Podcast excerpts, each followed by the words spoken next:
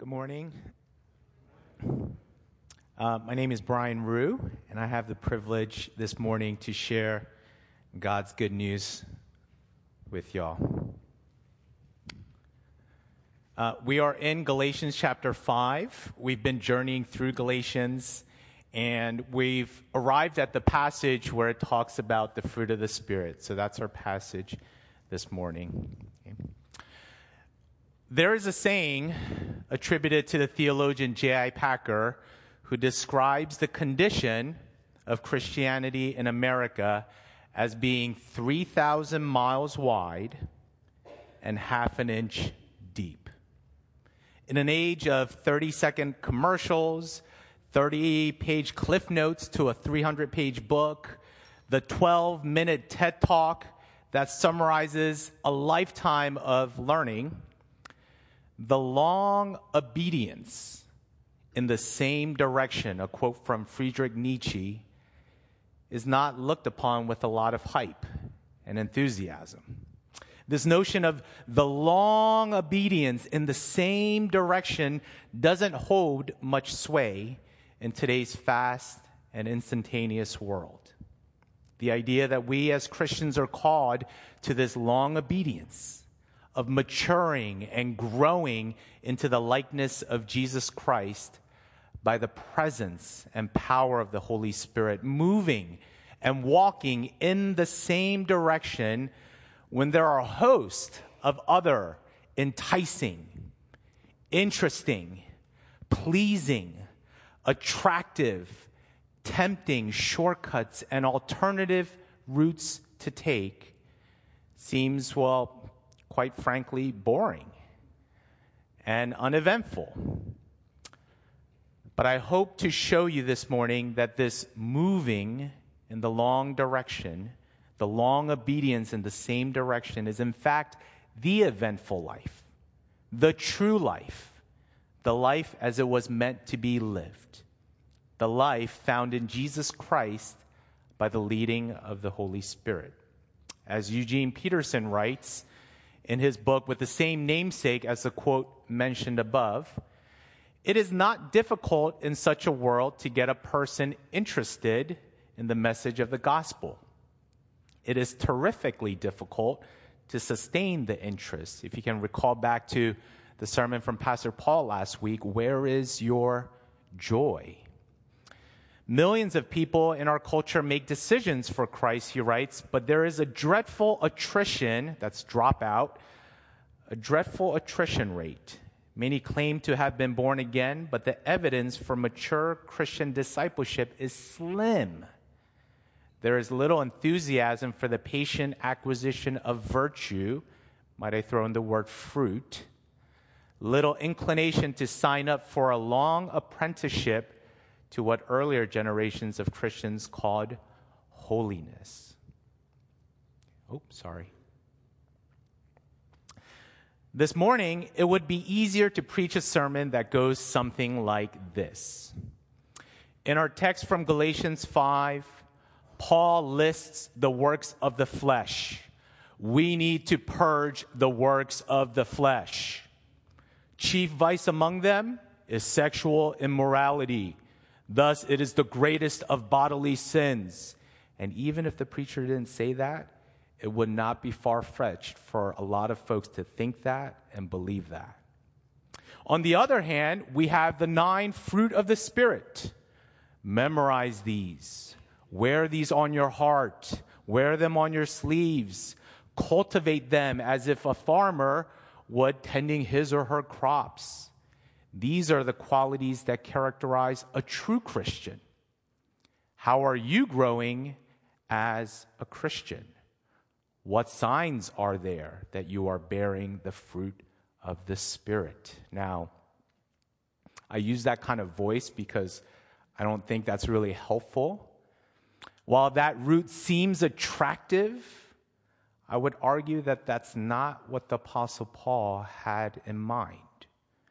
I would argue that that would not be a faithful exegeting of the text by the preacher.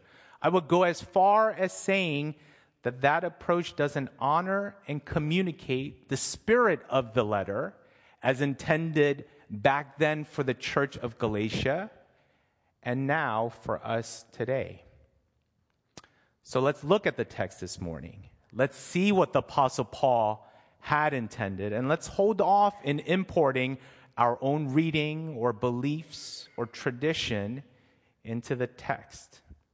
But wait and be open to how the Spirit of God might speak through His Word. This is the text from this morning. It reads like this But the fruit of the Spirit is love, joy, peace, patience, kindness, goodness, faithfulness, gentleness, self control. Against such things there is no law. And those who belong to Christ Jesus have crucified the flesh with its passions and desires. This is the word of the Lord. Now, if you've been tracking with us in this series entitled Faith Working Through Love, you realize that the Apostle Paul has been making an argument. He's been presenting this case. And the case looks something like this. If I can take us in a whirlwind tour of what he's been saying thus far. He's been saying to this church, this community of believers, that they've been turning to a different gospel. There's a group that I'm going to call the Judaizers, these folks who believe in Jesus, but have added something to the gospel message and are leading the church, the Christians of this, this place, Galatia, on a different path. Later, he says that there are some trouble. There's some trouble with this community because there's been this distorted gospel message. It's not the gospel of Jesus Christ, but this faction of Judaizers have been adding to the gospel. It's the gospel of Jesus Christ plus something else that defeats the message of what Jesus had come to share. He goes on and even chastises, if you remember, Peter and Barnabas because there's a group of Gentile Christians. They're eating together. And when these Judaizers come, because they believe that the gospel plus something message is making Peter and Barnabas retract. They don't want to eat this kind of food with the Gentile Christians because these Judaizers are looking down on them. They're criticizing them. How could you eat this type of food when it is not proper according to our tradition?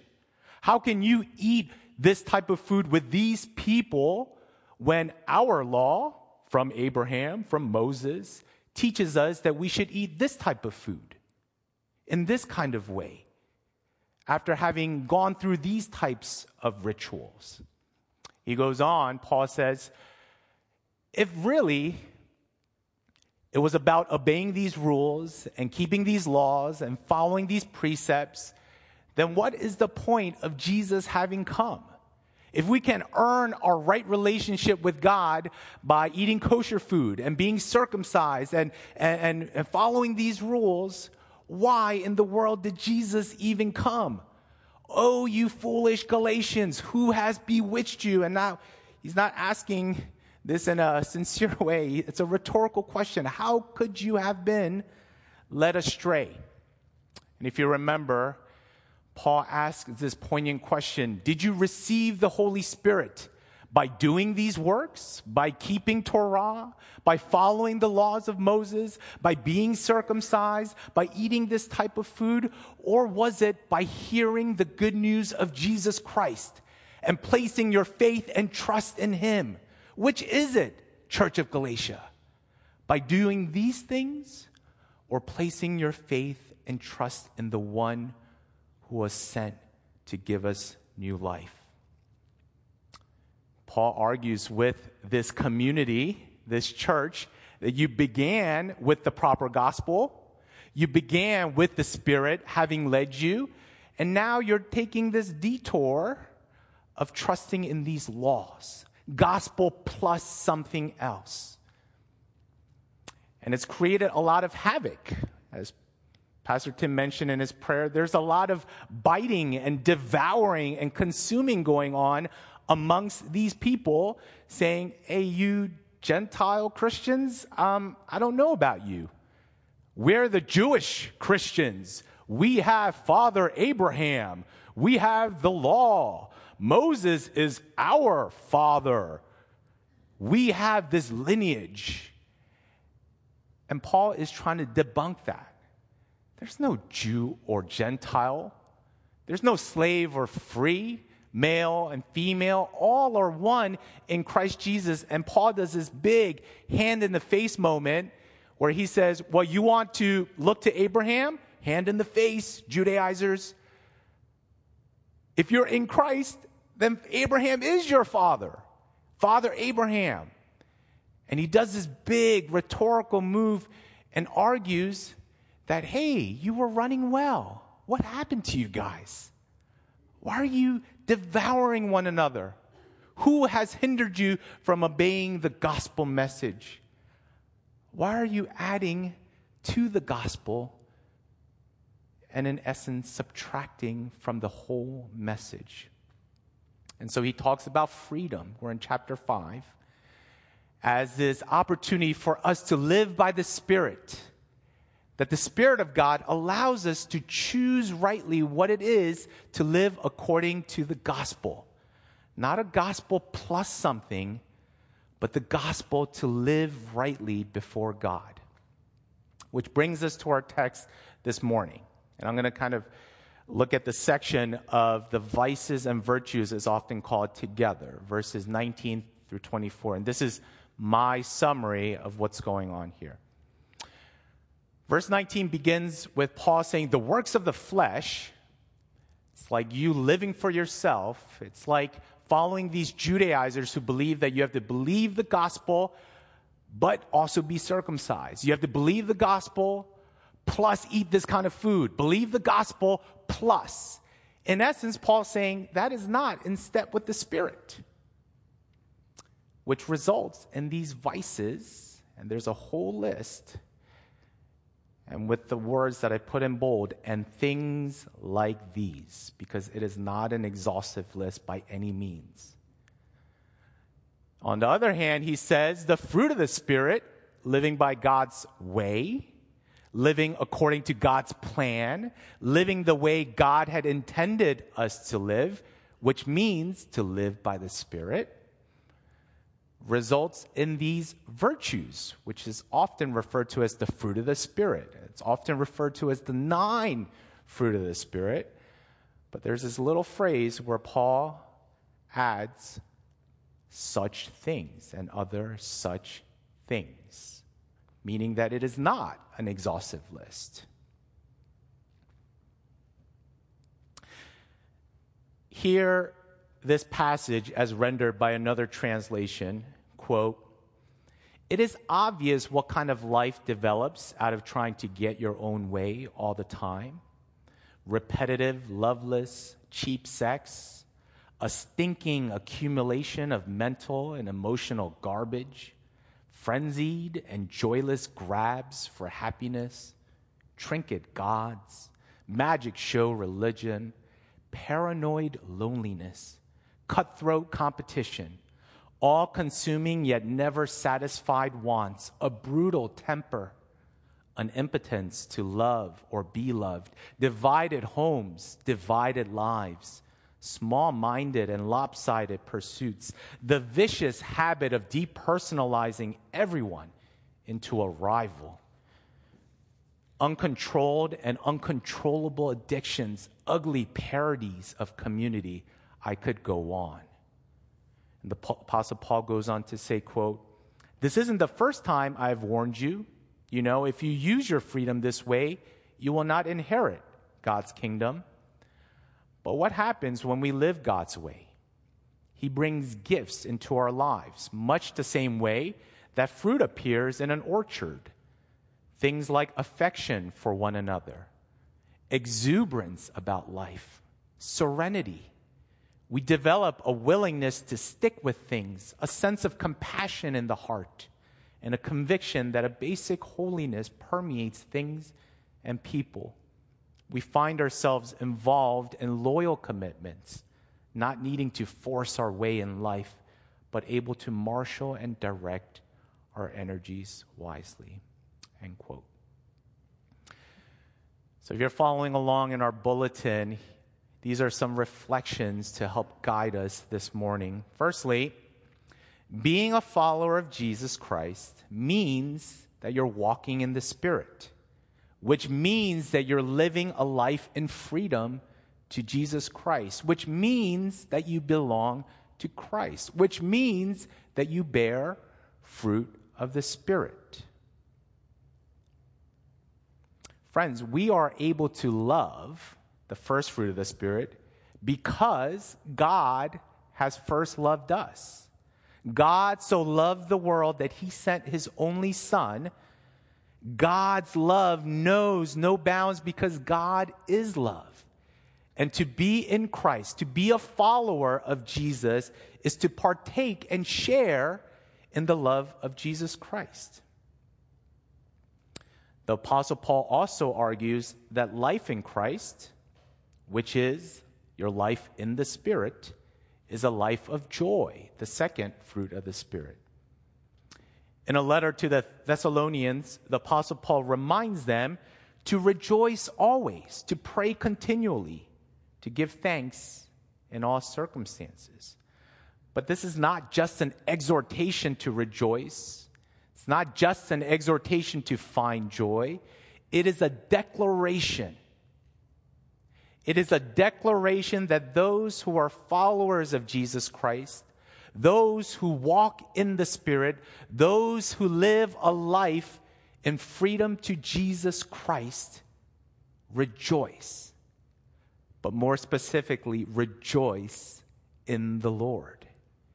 And so it is with every other virtue experienced and gifted in the here and now, these virtues, this fruit of the Spirit, they are found and experienced in the Lord.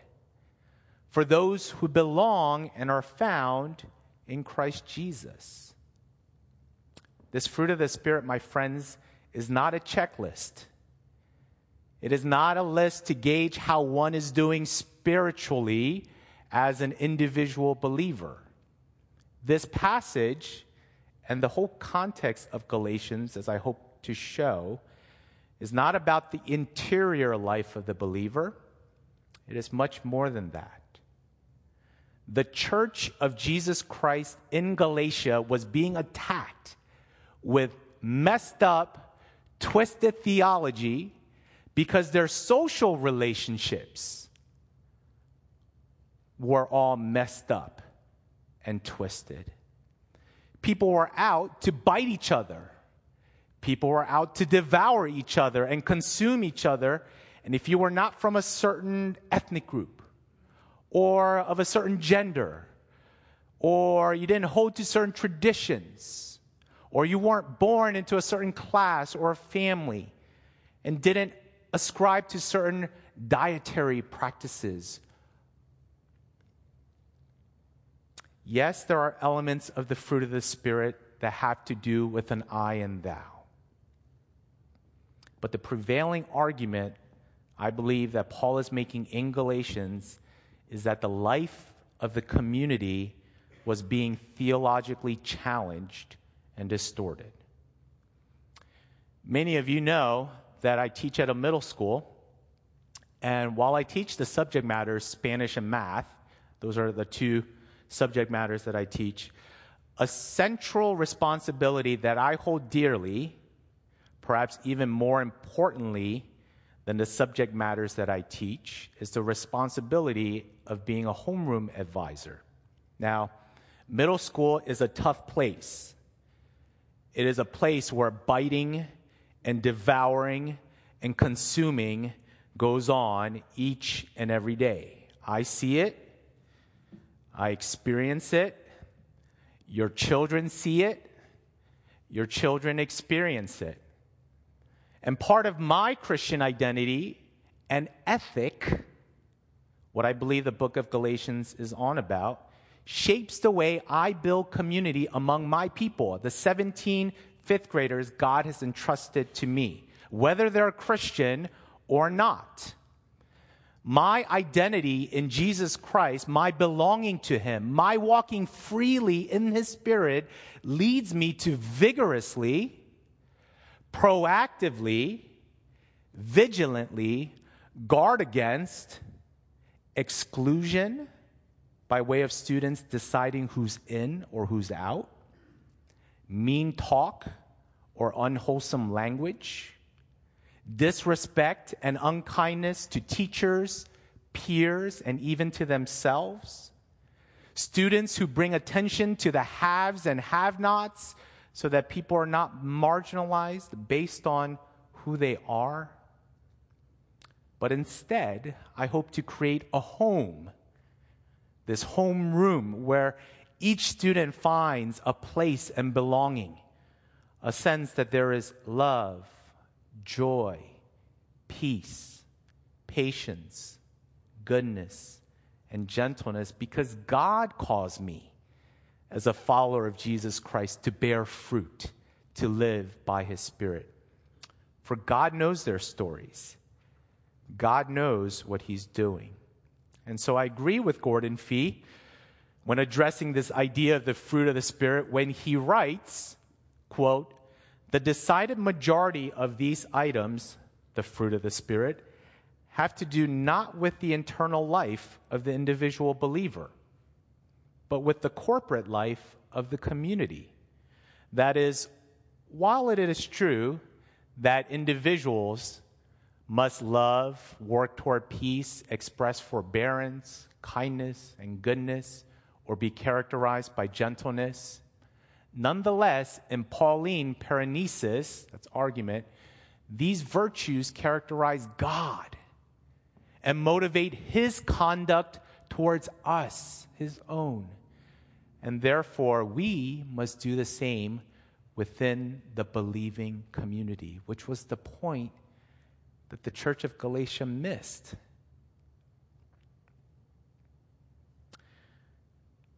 But this idea that these virtues should inform the way I should relate to my brothers and sisters in Christ, my community, is not easy. It sounds lovely, it sounds admirable, the Bible commands it, but I have not found relating to and treating other believers, those brothers and sisters sitting around you, you can take a quick look, an easy task at all. And I do mean biblically speaking, not just a surface level, casual type of relating that often leaves a church 3,000 miles wide and half an inch deep. That surface level kind of interaction is easy. You just smile exchange a few pleasantries. You keep it simple, simple, meaningful, spirit led. I argue not.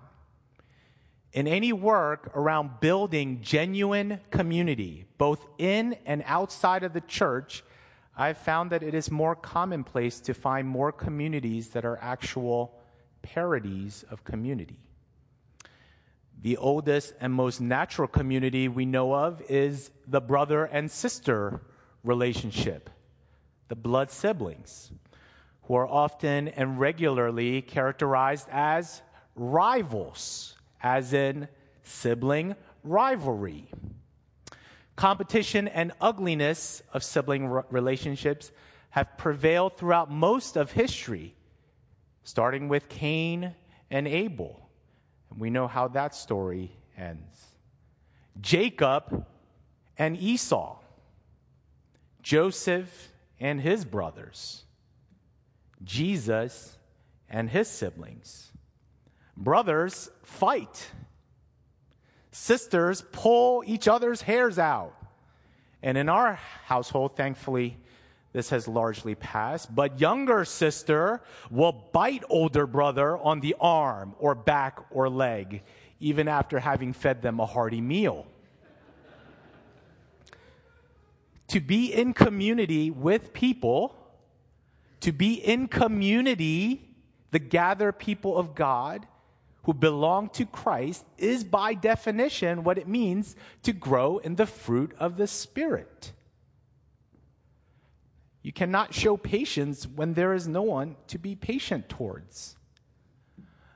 One cannot grow in kindness if seen simply as a facet of one's interior life. Goodness does not exist apart from the good works one bestows to the other or to the enemy. Think of the story of the Gentile, more famously known as the Good Samaritan. And starting with verse 26, throughout much of chapter 6, Paul is encouraging the believers of Galatia not to provoke one another, not to envy one another, teaching them how to relate to one another by the fruit of the Spirit as those who belong in Christ Jesus.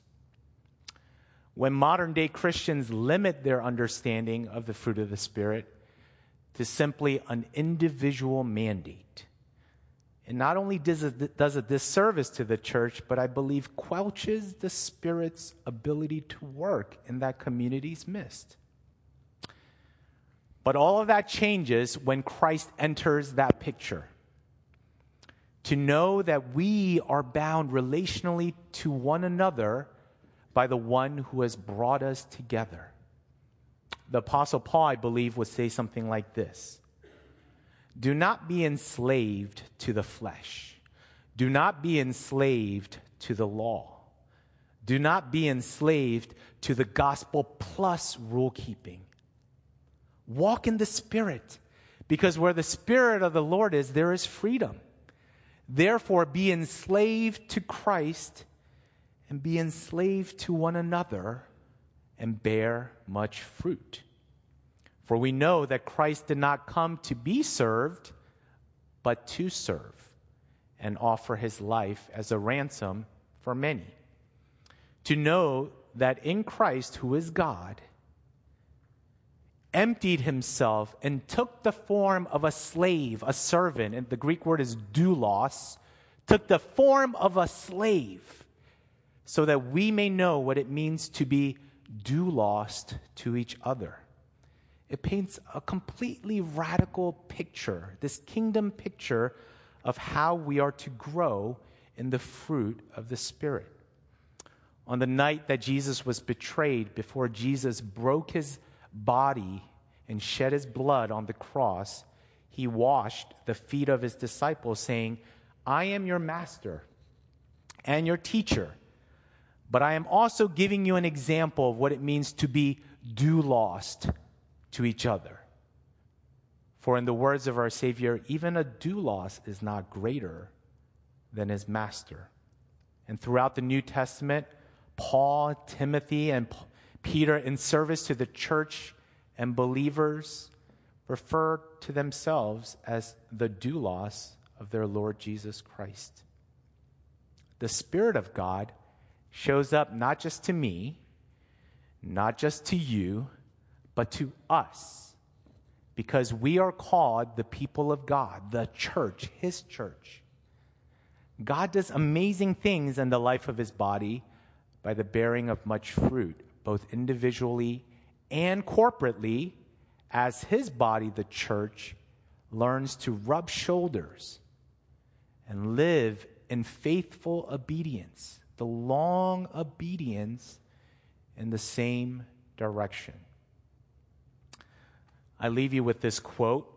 It's from Eugene Peterson. Um, it's one of my favorite books. It's very digestible. It doesn't actually have to do with the fruit of the Spirit, but it's about the Christian journey entitled A Long Obedience in the Same Direction. He writes A community of faith flourishes when we view each other with this expectancy, wondering what God will do today in this one and in that one. When we are in a community with those Christ loves and redeems, we are constantly finding out new things about them. They are new persons each morning, endless in their possibilities. We explore the fascinating depths of their friendship, share the secrets of their quest. It is impossible to be bored in such a community, impossible to be alienated among such people. Now, there might be some among you wondering where are the application points? Um, I did not provide any application points because I am of the belief that application will look differently for each people, each person sitting here. But just to aid in the process, I've underlined three things from this quote that I think points us in some direction about how we can encourage each other to bear fruit. One is to wonder what the person next to you, the wonder how God will show up in the life of the person to your right or to your left, and to ask about it. To find out new things about them. Uh, this would require conversation. So you going up to someone saying, What is God doing in your life? And to be open to receiving that question and to reciprocate. Okay? This kind of comes back to the idea of a church that is flat and wide, but possibly just inch deep. The last one is to explore the fascinating depths of their friendship, meaning that there's a friendship being built and there are secrets to this journey, this quest, this life that everyone in this room is living. And to dig deep, to rub shoulders, to wonder, to find out, and to explore, I think might be a good place to start. Let me pray for us. Father God, we love you because you are good. We thank you for your Spirit's work in our lives. We thank you for the gift of community. We thank you that we are not Lone Ranger Christians. Man, that would be tough. But we thank you that you provide us with a community of believers to grow in your spirit, the fruit of the Spirit. We love you in Jesus' name. Amen.